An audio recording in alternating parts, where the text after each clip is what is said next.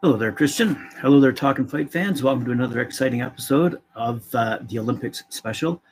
Um, let me just start off by I read an interesting article this morning, courtesy of the oh. state of yep, courtesy of the state of Florida.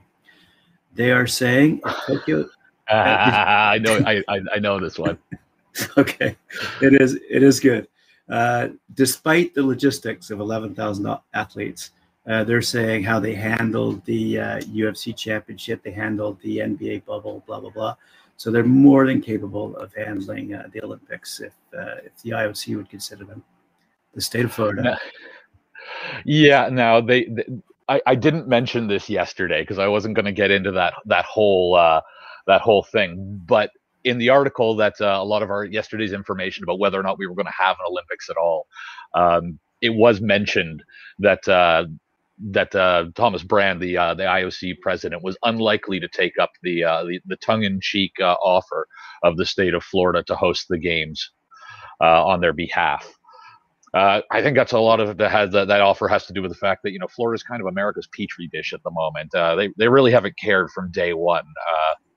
You know, when the first lockdowns came in, you saw everybody still just stream down there for spring break, and I think they just left it all down there. So I, I wouldn't be too uh, in too much of a rush to get down there myself.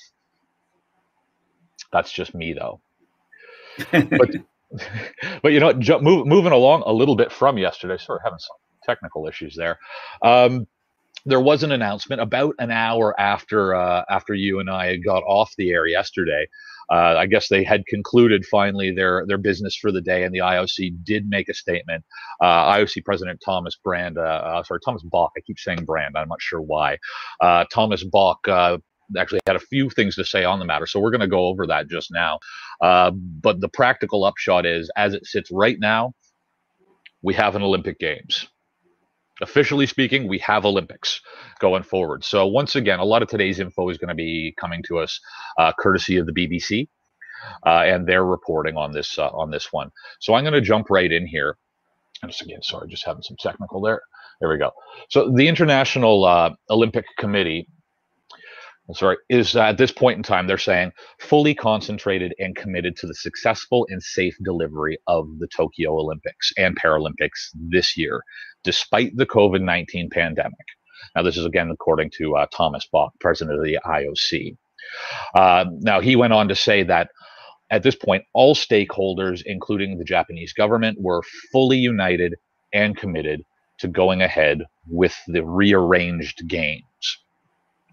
So, despite most of Japan currently being under a state of emergency because of a third wave of uh, the COVID 19 pandemic, uh, the Olympics are still set to commence as of the 23rd of July, or about 176 days as of filming right now.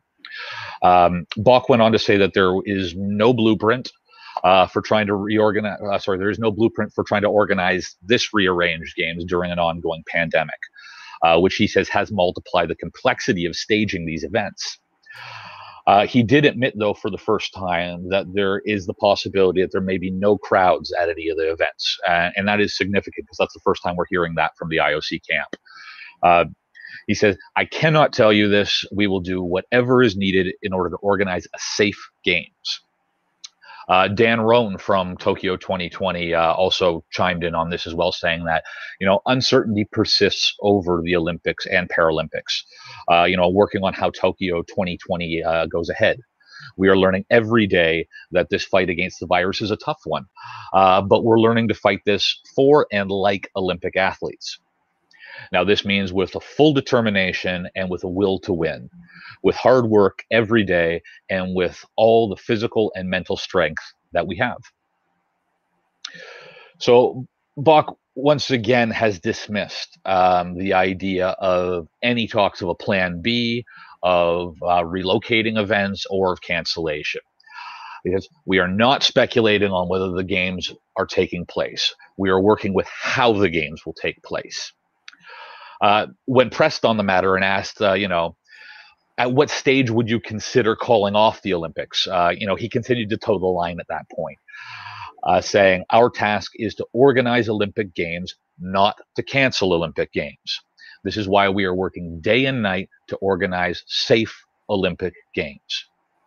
Now, this brings us back to uh, the COVID 19 playbook that uh, you and I were discussing a little bit yesterday. Um, and because we're beginning the rollout on that.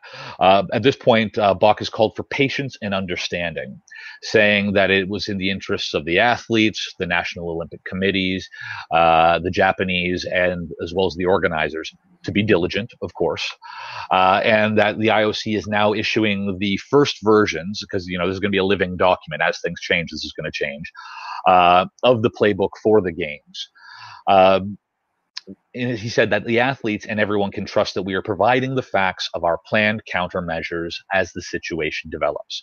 Uh, now, we don't have a copy of that yet, but as soon as I can get my hands on a copy of what that playbook uh, looks like, I'll try to do a breakdown for you guys here uh, so we can get an idea of what uh, challenges we're going to be facing with the Olympics. Um, Bach also added that uh, every possible scenario is being considered and that the IOC is taking safety advice uh, from the Japanese as well as world health bodies, while also talking to vaccine manufacturers. Uh, Bach himself, I should add, is a uh, is a former uh, Olympian himself, uh, being a gold medalist in fencing, and he has been the president of the IOC since about 2013. He's also warning at this point that this constant speculation, such as we have been doing, um, as to whether or not the Olympics are going to take place, is hurting athletes. I, I don't know about that myself. Um, it's like, is this a question of they're hurting athletes' chances of securing lucrative endorsement deals? Is it the possibility that companies maybe aren't committing to those sponsorships that they normally would with the uh, games being up in the air? Or is this just a case of the IOC not wanting to admit how bad things are getting, thus jeopardizing their own revenues? I really don't know. Uh, Graham, what are your two th- two cents on that? Uh, those are great questions uh, to have answered by them uh, and only speculate on our behalf. uh, uh, oh, well, speculate away then. If I were an athlete, is it hurting that uh, we keep talking about whether or not this is happening? Uh, is it better for the athletes if they're told right now, listen, it's not going forward, and to start focusing on other events that are upcoming, other tournaments, or you know, should we keep plugging away at this? If I were an athlete, keeping in mind I'd be an amateur athlete, and keeping in mind I'm not an athlete. That's what Olympians are, amateur athletes.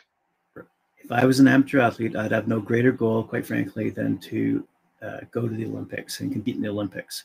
Mm-hmm. So until they're actually canceled, I would continue training and have my goals set squarely on hitting that podium.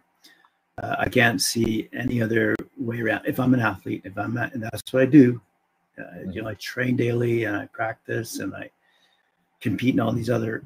I'm sure that there are other uh, competitions going on.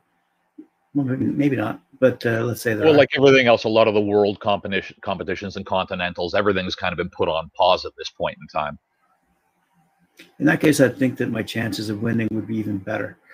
Um, I don't know. I, I, would look at it quite positively, and I would I would keep on going uh, until they're actually canceled. Uh, what can you do other than move forward? So my mindset would be they're not going to get canceled. I'm going to keep on going until the very. You know, take a look at the, I think it was the '84 Olympics when uh, there was a bit of a boycott going on.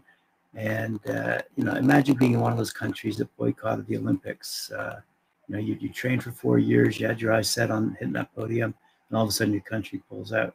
You're not allowed to compete anymore. I mean, that would be devastating. So if I'm an athlete, until I hear they're actually canceled, I'm going full bore. I'm going, I'm going for it. Yeah, that would be devastating. I suppose you know. I suppose you're right. Uh, do you think that the speculation though is is is hurting athletes? You know, whether it be from a mental or a financial standpoint.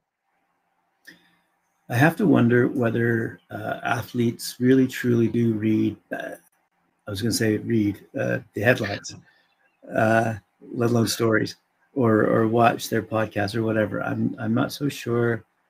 Uh, you know they're going to sit sit on the negative. I'm going to say that they're going to focus primarily on their training and their goals of making the Olympic team and going forward uh, to attain the podium. That's what I would think. I'm not sure they'd sit there and doom and gloom every scenario as to how it's not going to happen, but in fact focus on the fact it will happen. Well, I hope you're right. Uh, you know, and I hope that uh, you know everyone out there is still training, and that uh, those those people who are training are, are actually still going to get a chance to move forward. Because we talked a little bit yesterday about uh, again uh, things like uh, access to vaccines in some countries that are going to have slower uh, rollouts than others. You know, for example, Japan hasn't even started their rollout yet. They're starting their vac- They're starting their vaccine rollout next month. You know, um, whereas you know, we've got other countries that are already well into their rollouts. Not that this is funny, but uh, in that same article I was reading on the state of Florida, uh, the fellow who was being quoted, his comment was, as opposed to other states, our vaccine does not sit on the shelf wrapped in red tape. So, you know, I mean, I don't know. Yeah, I don't know what would prevent uh, countries from vaccinating their Olympic athletes. Sure, they're not first responders, but on the other hand, I would think that all first responders by now in most uh, in most have to have been have to have been vaccinated. And well, again, some countries are still trying to get their hands on the vaccine. I haven't, I haven't read that it's yeah. been limit, limited in any way. Have you? Uh, well, uh, yeah. Uh, as, as a matter of fact, it has in a, in a, in a number of places, uh, in as, as well as in the states itself. Florida being actually a, a really weird example of that, uh, based on the fact that uh, up until very recently, uh, there was a bit of a COVID tourism beginning to happen in Florida because they were saying uh, for seniors, if you were over 65, you were able to get the vaccine. And mm-hmm. nothing in their uh, language when they were putting uh, their own regulations out said that you actually had to be from Florida. So people were traveling from all over the U.S. and you know some from Canada who could get over the border were traveling to Florida specifically to uh, kind of jump the line and get their hands on a vaccine. Now, I think they've changed that rule as of I think it was last week, saying that uh, as of now you actually have to show that you do uh, own or rent or, or are a Florida resident, at least I should say, before you're given access. But uh, they have been welcoming a lot of people to the state, uh, you know, as part of a you know a vaccine tourism kind of industry. So they're always looking for different ways to get people in. I'm pretty sure that about Florida. I, I, yeah, yeah, for sure. I'm pretty sure though that there are uh, more than enough uh, production facilities uh, who are capable of producing the quantities of vaccines needed around the world. I think these like, should be uh, the actual people required to vaccinate the people. Uh, well, again, like everything else, rollouts are happening different places differently. Like there's already a big uh, row happening right now in Europe versus the UK post Brexit, uh, where they're having shortages on uh, doses in the EU, and they're saying uh, that they're demanding doses that are being manufactured in the UK be sent to the EU now uh, under agreements that existed before the Brexit before uh, Brexit took place. So there's already a lot of red tape, even for the doses that are being uh, being manufactured out there. Uh, but I, it's worth noting, and it was mentioned yesterday briefly in this as well, that uh, both the head of the IOC and the IPC, the uh, Paralympic Committee, are stating that they're giving direction that under no circumstances should athletes be given preferential treatment when it comes to receiving the COVID 19 uh, vaccinations, and that uh, you know preference should be given wherever you are in the world to first responders uh, and to people in high risk groups. So the IOC, and I'm sure that'll be one of the things that'll be covered in the playbook. Which, once again, as soon as we have our hands on something like that, I'm going to be going through to hopefully bring you guys more information on what an Olympics under coronavirus looks like. Um, and hopefully we'll get some more direction at that point. But right now, they're definitely saying that they don't want to see athletes getting preferential treatment because that's just going to turn into scandals. Uh, you know, re- be it regional or international kind of thing, where you've got uh, high risk groups not receiving a vaccine, so that you could have a potential gold medalist fly around the world and and uh, you know, and, you know, fingers crossed, you know, come out on top. I'm, I'm going to hazard a guess here and, and go out on a limb, quite frankly, and say if I'm considered in that pool of human beings that someone is calling high risk, in other words, I'm old age. Uh, old I'm, age, pre-existing conditions, things like that, autoimmune deficiencies. There's a number of things that can land you in that. It's not necessarily age. Okay, let's put it this way: if I'm on death's door and I still have my wits about me, I'm going to say, give it to the young people, give it to the kids. You know, I've had a good life. Uh, let those youngsters have it. Let them go compete. Don't Don't you government officials start saying I'm in a high risk category, therefore I need it first. Hell, no. Give it to the young guys. Go compete. Actually, one of that's that, that's interesting that you say that, and that was actually uh, something, especially since this is Tokyo we're talking about right now, because um, that very much is a mindset that you do see in in Japanese culture. Um, in the wake of the Fukushima uh, nuclear disaster a few years back now, uh, there were huge groups of uh, of elder, what we would now consider to be high risk for COVID uh, individuals, uh, groups of elderly citizens who are volunteering to get involved in the cleanup. Basically saying that this is dangerous work and that you know you you do run the risk of you know uh, coming into contact with radioactive materials, which could you know radiation poisoning or any slew of other health issues that can come as a result of that. And when asked why these people were volunteering, that's that was exactly what they said. They said we've had a long life you know this this is our responsibility. You know we've been here a long time. We're cleaning this up for future generations so that they'll be able to you know to live work and enjoy life in this country. So it's interesting that you should say that because that's that was exactly what happened uh, just after the fukushima incident.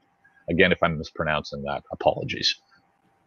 Sounded right to me uh, well, I get that argument completely, and I and I don't like to see government speaking on behalf of, shall we say, high risk populations. Quite well, that was the IOC. That wasn't the the government in that particular one. In that particular okay. case. Let me yeah. rephrase that. Governing bodies. Fair enough. Anyway, uh, wow. So lots to talk about still. Let's go forward though and uh, continue our series based on the fact that, like all athletes, have to base their facts. it is it is going forward. The Olympics are going forward. So let's continue our series uh, with that in mind. Yeah. So tomorrow, what I want to chat about is I found a great article talking a little bit about how these guys, how Olympic athletes, uh, you know, how do they get paid, and uh, you know, where are they making, where are they, you know, you know, paying the rent for starters, and you know, where are they making their money uh, after the fact or during the Olympics. Uh, so we'll be taking a look a little bit tomorrow at uh, the American example as one of the more developed uh, international sport communities, kind of thing. Um, and I want to take a look at how athletes are again uh, talking about endorsement deals versus sponsorships versus performance incentives from things like uh, you know the American Olympic Committee versus outside sources as well. So we've got a bit to talk about tomorrow on that. Still, still at this point, looking at the economics of the games and uh, how we get from the how much it costs to get from the couch to that uh, gold medal bout. So I'm looking forward to getting back to now that we know that the games are going forward. Uh, at this point, I'm looking forward to getting back to some of our regularly scheduled topics. Awesome. Looking forward to it. Cool. Like, share, subscribe. Was... That's all I've got for today, guys. As always, though, if you have something that you do want to see us cover, uh, whether it's about Olympics or anything else, please do, uh, you know, leave a note down in the comments there, and we'll do our best to uh, define that and to uh, get our research in. Right. Thanks very much, Christian. We'll see you tomorrow. Talk to you tomorrow.